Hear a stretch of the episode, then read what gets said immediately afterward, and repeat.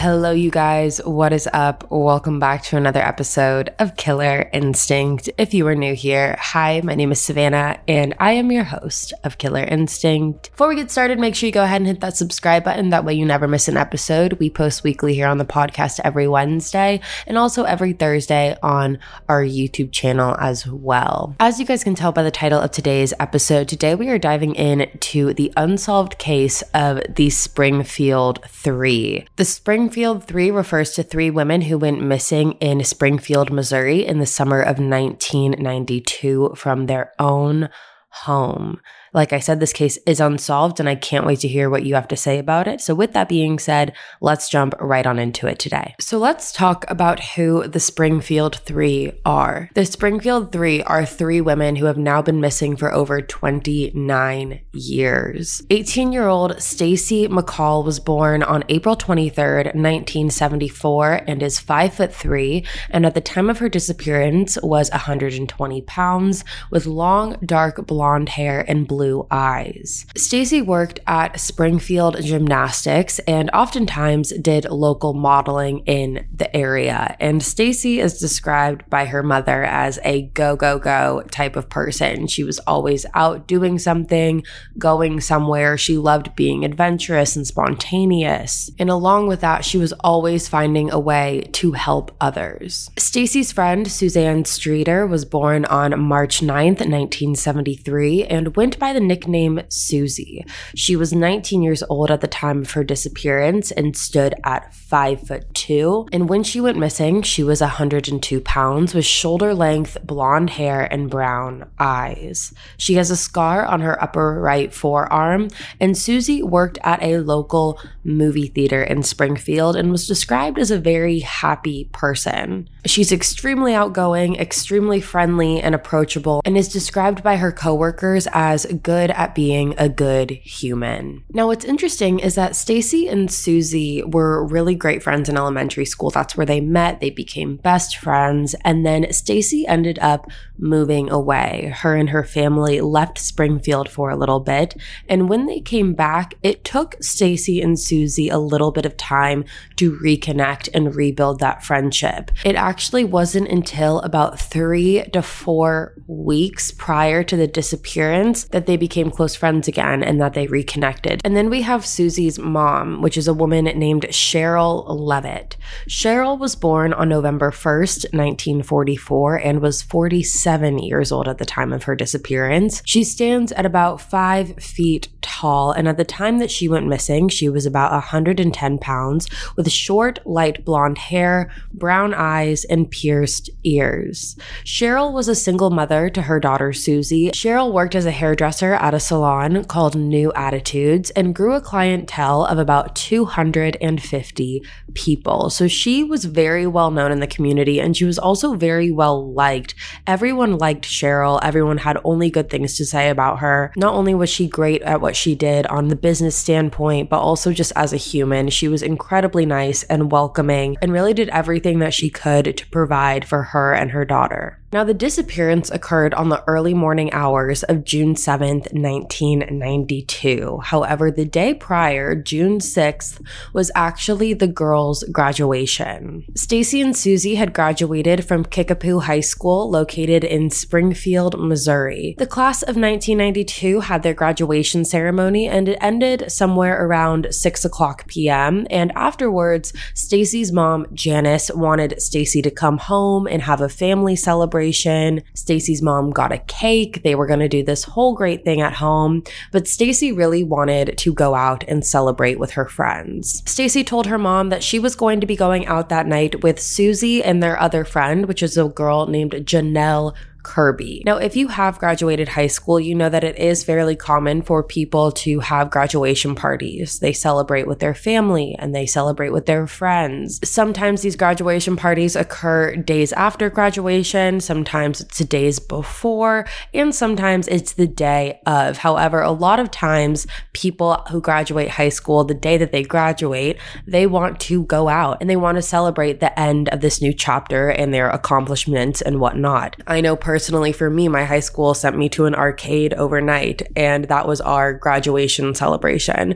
So Suzie, Stacy, and Janelle were planning on going to a couple house parties. That was their deal for the night. The plan was is that they were going to meet at Janelle's house and go to their first party from there. Janelle's house was located in Battlefield, Missouri, and Suzie left to go to Janelle's house at 8 p.m. and Stacy got there shortly after at 8 30. And they didn't have to go far for the first party that they attended, considering it was in walking distance to Janelle's house. So all they had to do was walk over. Now, a couple hours into the first party at about 10:30 p.m., Stacy stepped away from the party for a moment to call her mom Janice and just do a little check in. Now, when Stacy was on the phone with Janice, Stacy told her that her and her friends were going to be staying the night at the guy who was hosting the party's house, and this boy was named Brian Joy. So Stacy told her mom that her, Suzie, and Janelle were going to be staying at Brian's house and spending the night there.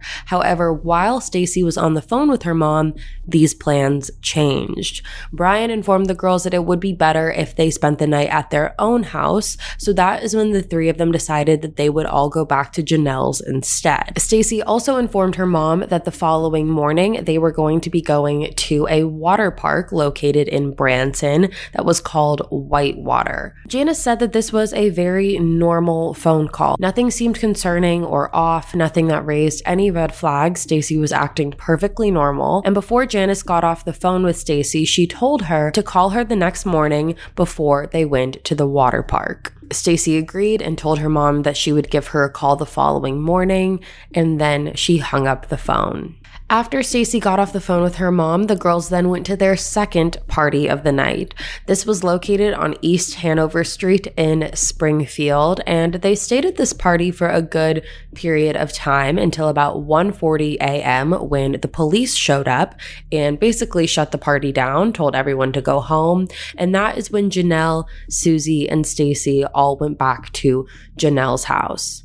Now, when the girls got to Janelle's house, they realized that Janelle had family in town staying with her. So her family was taking up the extra bedrooms that Janelle's family had. And that would mean that Suzie and Stacy were going to be sleeping on the floor. Now, after talking it out a little bit, Suzie and Stacy decided that they were going to go back to Suzie's house and sleep there. Suzie had just gotten this giant king waterbed as a graduation present, and they figured that would be a lot more comfortable than sleeping on the floor. So they left Janelle's house and said that they were going to be going back to Suzie's. Suzie's house was about a 15 minute drive from where Janelle lived, so the plan was that Stacy was going to follow Suzie and they were going to spend the night night there, but the following morning, the three girls still were planning on going to that water park.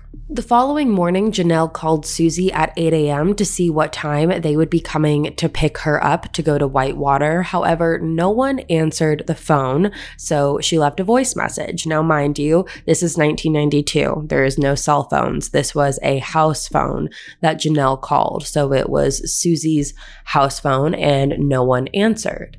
Now, Janelle waited a couple hours until about 12:30 p.m., and that is when her and her boyfriend Mike Henson went over to Suzie's house together. Now, once Janelle got there, she saw that Suzie, Stacy, and Sherrill's cars were all parked in the driveway, so she started walking up to the front door, figuring that everything was fine.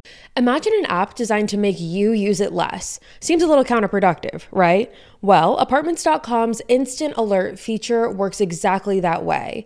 Instead of scanning rental listings a million times a day, simply set and forget your search to whatever you're looking for in a place and let apartments.com do the rest. From pet friendly apartments to balconies to in unit ACs, apartments.com's powerful search tools let you know when the perfect combination of features you're seeking is listed. So you don't have to power through rental descriptions one by one. With more rental listings than anywhere else, apartments Apartments.com's instant alerts mean that you can spend less time looking for the perfect place and more time on just doing you. Apartments.com, the place to find a place. When she got to the front door, she realized there was broken glass on the front steps. And the broken glass was from the porch light. The porch light was a globe that had glass surrounding it, and that glass had been broken. Now, because Janelle and Mike weren't thinking about worst case scenario, they decided to sweep up the glass and put it in the trash. Obviously, as we know, that is completely contaminating with evidence. However, at that point, they weren't thinking about that. They thought that they were doing a nice thing by sweeping up the glass and throwing it away. Now, Janelle started walking around the house and she walked to the back of the house. And that is when she noticed that the back door was unlocked. It was closed, but unlocked. So she opened the back, and when she did, she saw Suzie and Sherrill's little dog named Cinnamon was running around like crazy. Once he saw her, he jumped right into her arms, and he definitely was acting a little frantic. Janelle walked through the house yelling for Suzie and Sherrill. However, she got no response. No one was in the house. And so she didn't really know what to make of this. She didn't know what was going on. So she left Cinnamon in the house, closed the door behind her, and her and her boyfriend went off to the water park together. It's important to mention, though, that before Janelle went to the water park, when she was walking around the house, she said that nothing seemed out of place. The house didn't look ransacked. It didn't look look like there had been any forced entry. Everything was in its place. However, the one thing that she did notice that she thought was odd was that Suzie, Sherrill, and Stacy's purses were all lined up in front of Suzie's bedroom door. Along with that, the TV set was also on. However, Janelle figured that it was the morning. Maybe they just turned on the TV in the morning and walked out and forgot to turn it off. Something else that Janelle noticed was that Sherrill and Suzie had left their packs of cigarettes in their purses. Now, this struck her as a little odd because if you knew Sherrill and Suzie,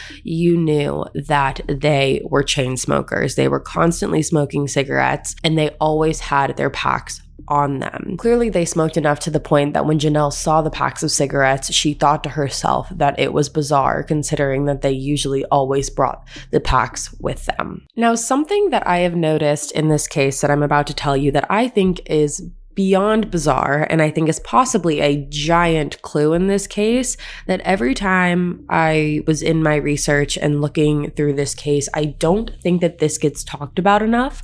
I think it is slightly overlooked and it is so bizarre that I do not understand why. While Janelle was inside of Sherrill and Suzie's home, they received a phone call. This phone call came in again on their home phone and Janelle answered the phone and when she did, there was a man on the other end of the line. It has never been completely clear, at least to the public, what exactly was said to Janelle on this phone call. However, according to Janelle, this man was making sexual innuendos over the phone and she hung up.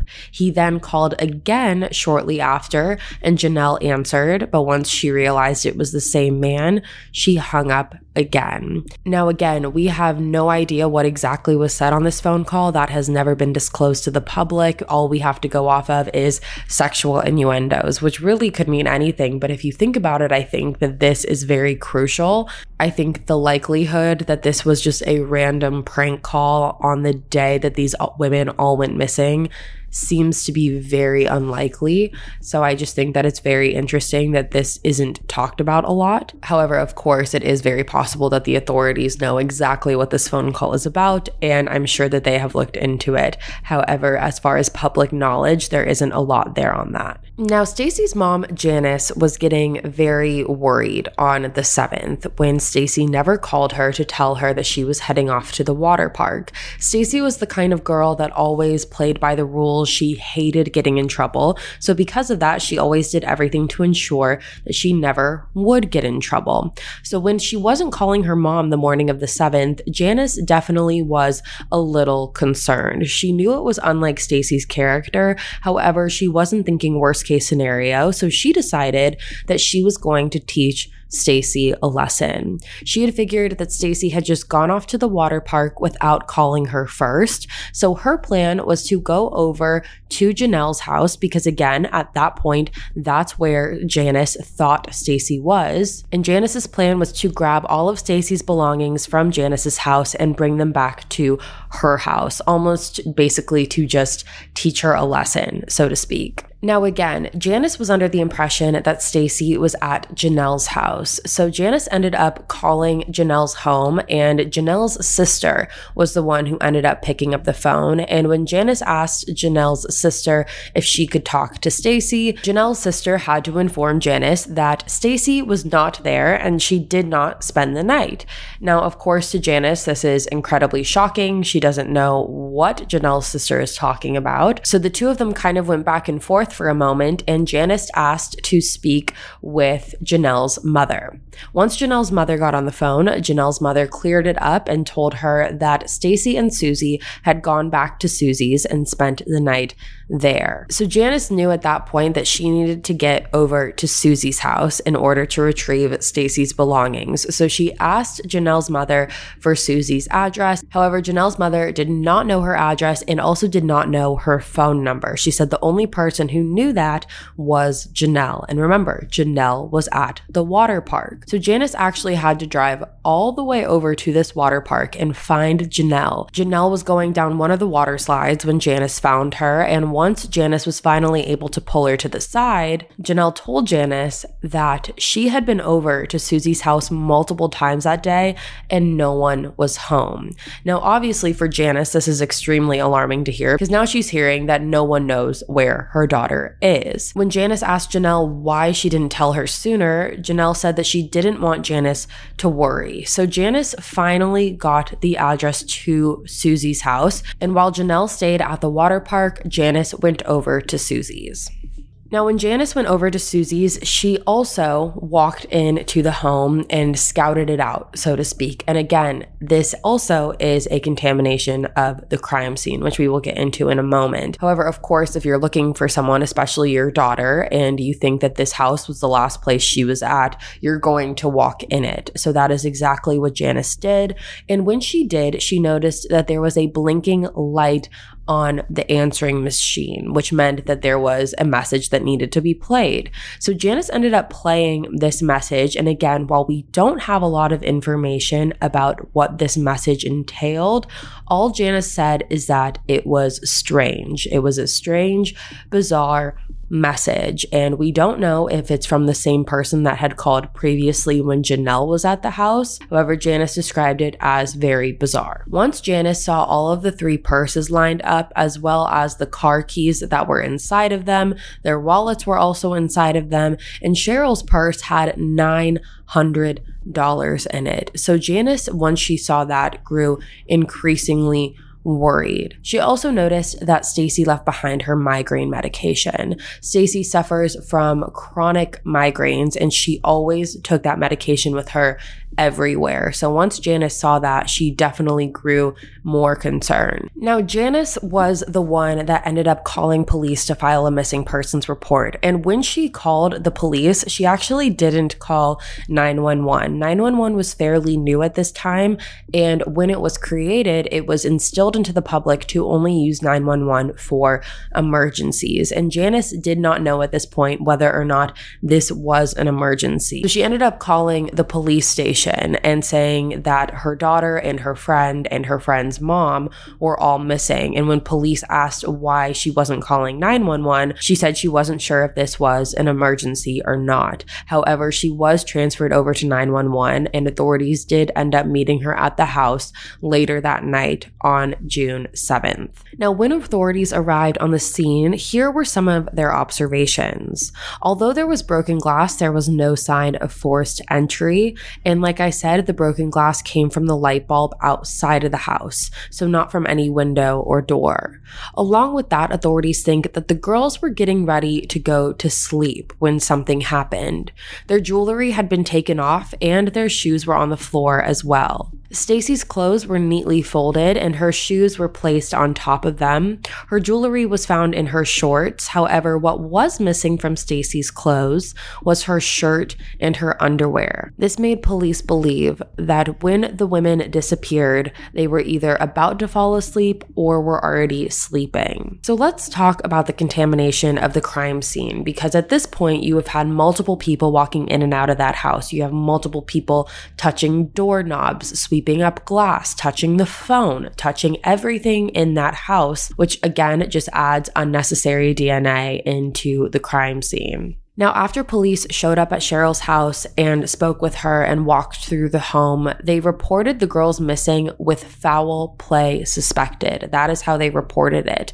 And they also left a note on Sherrill's door when they left. And this note was basically a warning and it said, if you are coming back or if you come back, there has been a missing persons report filed for you. So you have to call 911 and reverse the report. This again was just in the hopes that they did return. However, This never happened. Now, when it comes to the investigation, authorities got search warrants to search all throughout Sherrill's home. They also called all local hospitals and county jails to see if they happened to have ended up there. Now, within days, the entire community knew about this case. There were posters everywhere of all three women, and the FBI actually ended up joining in on this case on June 9th. So, just two days after this report was filed, and there was a total of 32 detectives from the police station that were on this case as well. Springfield Lake was somewhere that was searched. However, there was nothing that came up out of that. Now, on the night that they went missing, there was also two vehicles that were reported stolen. These vehicles were a burgundy Toyota Supra as well as a dark blue 19 foot Dodge van. Police were getting countless tips and followed up on every single one of them. And police did get one tip in particular that was called in by a woman who said that she claimed to have seen one of the girls driving a green van. She said that the girl in the van perfectly resembled one of the girls. And she said that along with that, there was a man in the vehicle as well who was yelling at her and basically threatening her, saying, If you know what's good for you, you'll keep driving. And according to her, the woman looked absolutely terrified. Now, police did put this out into the public. They even put a green van outside of the police station, hoping that it would spark the memory of someone who could have also seen this. However, nothing came from it. Now, there was a gas station clerk who was working on the night of the girl's disappearance who claimed to have seen Stacy and Suzie. He said that the girls came in and bought a few things and that Stacy was with an older man in a gold car. He said that this guy had a long, stringy, dark hair as well as a mustache. He said that when the girls left, they went in two different directions. One of them went north and one of them went south. And not only that, he then said at 2:15 a.m. Sherrill had actually gone into the gas station and asked the gas station clerk if he had seen Suzie and Stacy. Now Janelle said that her Suzie and Stacy never went to a gas station, so it is possible that this man just saw someone else and thought it was Suzie, Stacy, and Sherrill. But it's also possible that Suzie, Stacy, and Sherrill had met up with a different group of friends as well. Now, I will say that all three of the women's cars were in the driveway. So it suggests that they disappeared from the home, that they were taken from their home. So it doesn't suggest that they drove to a gas station and then drove somewhere else and Sherrill met them there. Now, there was another tip from a waitress who worked at a diner called George's, and she claimed that between the hours of 1 a.m. and 3 a.m., that she saw Sherrill, Suzie, and Stacy coming in and eating there with three other men. She said that they all came together and that they all left together. However, reminder, all women had left their purses and wallets back at their house. So it is possible that these men paid for their food and their experience and whatnot. But is it likely that all three of them left without their purses? Now, months had gone by in this investigation with nothing coming from it. However, on New Year's Eve, December 31st, 1992, there was a man who called in to the America's Most Wanted hotline and said that he had vital information about the women's disappearance. However, right when he was about to give this information, the man hung up the phone and he did that because the operator was trying to connect him to the Springfield investigators. So they were trying to get the Springfield investigators on the call without this man knowing, and the man figured it out, got freaked out, and hung up the phone. Now, the police have publicly appealed many times for this man to come forward and contact them. However, he never did. Now, there was another very interesting tip that came in. Investigators got a tip that all three women were buried underneath the foundations of the parking garage at the Cox Hospital in Springfield. Now, this tip actually didn't come into authorities, it came in to a crime reporter. She was a crime journalist who was working all on this case, and she was the one that got this tip. So she brought this tip to authorities. However, they really didn't do much with it, according to her. And she then decided to hire a mechanical engineer to scan the parking garage with ground penetrating technology. Now, when this man did this, he ended up finding three figures that he said resembled the size of a grave. Two of the figures were parallel, and one of the others was perpendicular. Now, the person who gave this tip gave no reasoning for why they believed this to be the case or why he thought that the women were there. However, it is very interesting to see that there was something to come out of it. Now, the parking garage had began construction a year after the girls had gone missing, a little over a year. They started construction on it in September 1993. Now, the reason that the Springfield police have not dug up the foundation to see if they're actually under there is because without 100% factual hardcore evidence that they are under there, the process of digging up all of that concrete and all of that foundation that's already laid down is very expensive and time consuming, and they don't really want to do it or they didn't want to do it. However, it is interesting because clearly there's something under there, but authorities have claimed that this tip is not credible and it came from someone who claimed to be a psychic or who had a vision about this or a dream. So they said that it's not credible. But again, it is interesting to see that the GPR did show three figures. Now, like I said, this case is unsolved. It's been over 29 years and we still don't know what happened to these women. However, there is one potential suspect. There is one person that has never been ruled out. However, he has never been actually named a suspect, and that is a man named Robert Cox. Robert was an Army Ranger who was arrested and pled guilty to kidnapping to two women and assault with a deadly weapon. For this, he was sentenced to nine years, and after he got released from that, it was suspected that he was involved and responsible for the murder of 19 year old Sharon Zellers. On December 30th, 1978, Sharon was leaving her job at Disney World at around 10 p.m., and six days later, authorities found her body beaten and stuffed into a manhole with her car nearby. Now, at the time of the murder, Robert was staying 100 yards away from where her body was found at a Days Inn motel with his parents. The night of the murder, he went back to his parents' motel room bleeding and had an inch of his tongue bitten off. Now, Robert claims that the tongue thing was due to a fight that he got in at a roller skating rink nearby. However, the security guards at the roller skating rink said that there was never a fight that night. Now, along with that, there was blood in Sharon's car that matched Roberts. Now, Robert had moved to Springfield just weeks before the three women disappeared. And the reason he's connected into any of this at all is because Robert actually worked at the same car dealership that Stacy's dad worked at. So Stacy's dad and Robert were co-workers. Now, when Robert was asked by police what he was doing and where he was the night of the disappearance, he had an alibi. He claimed that him and his girlfriend were at church. of all places, they were at church. And Robert's girlfriend stood by this and she stood by him and claimed that the two of them were at church together. However, shortly after this, Robert was arrested again in Texas for armed robbery. And when he was arrested, his girlfriend basically came forward and said that she had completely lied before about the alibi. She said she had no idea where Robert was the night that the three women went missing and that she was basically lying just to cover up for Now, after Robert got arrested and placed in prison in Texas, there was an investigator who went down there to speak with him and asked about the Springfield Three. And when asked about Stacy, Suzie, and Sherrill, Robert said, quote, I know that they're dead. I'll say that.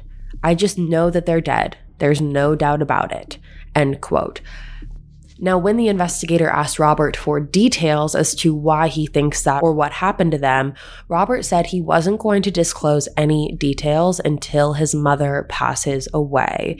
Now, as of right now, his mother is 81 years old, and Robert said he's not going to say anything until she dies. Now, again, even though Robert has never been ruled out as a suspect, there's never been enough evidence to actually claim him as one either. Now, the investigative journalist that got the tip about about the women being in the concrete at the Cox Hospital, she actually has a totally different viewpoint.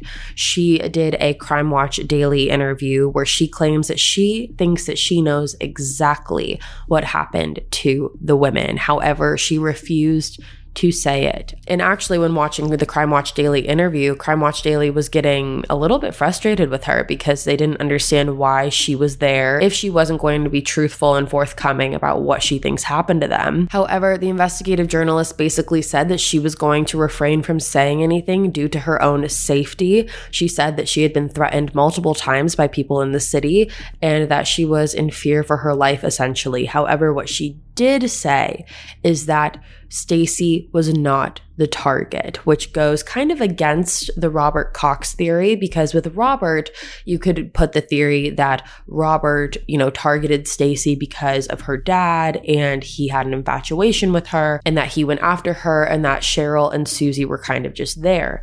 But with this theory, with Stacy not being the target, it kind of takes away from the Robert Cox theory. So, two very different theories. Is it possible that Robert is just, you know, kind of dangling the carrot in front of everyone's faces and is playing this game just to get a rise and a reaction out of people? Yes, we have seen that a million times before. Serial killers tend to do that for whatever reason. They like to feel power and control. It makes the killings last longer in their mind. But those are really the only two theories that are in this case, if you even count the second one, because we really don't know what she's talking about or what she thinks she knows. Personally, for me, I don't know what I believed happened. This seems very random to me, but I don't think that this was a random attack. I think whoever attacked the girls knew them. The fact that the house was in completely perfect condition and the only thing that was bizarre was the fact that the purses were left there. I will say, though, I do think something that should be noted it is very hard to take down three people at once. It is very hard to do that. It makes me wonder if there's more than one person who's responsible for this because if you think about it, if you go one against three, even though they're three women, they probably could have put up a good fight, especially in the house. You would have seen some sort of indication of a fight. However, there wasn't one. So it makes me wonder if there's more than one person involved in this. But that is what we know about the case thus far. Anything could be possible. I'm just very curious to hear what you guys have to say about it. All right, you guys, that is all for me today. Thank you so much for tuning in to another episode of Killer Instinct. If you are new here, hi, my name is Savannah and I'm your host of Killer Instinct. Again, make sure you go ahead and hit that subscribe button. That way you never miss an episode. We post weekly here every Wednesday on the podcast and every Thursday on YouTube. I'll be back next week for you guys to give you a brand new case. And until then, stay safe. Bye, guys.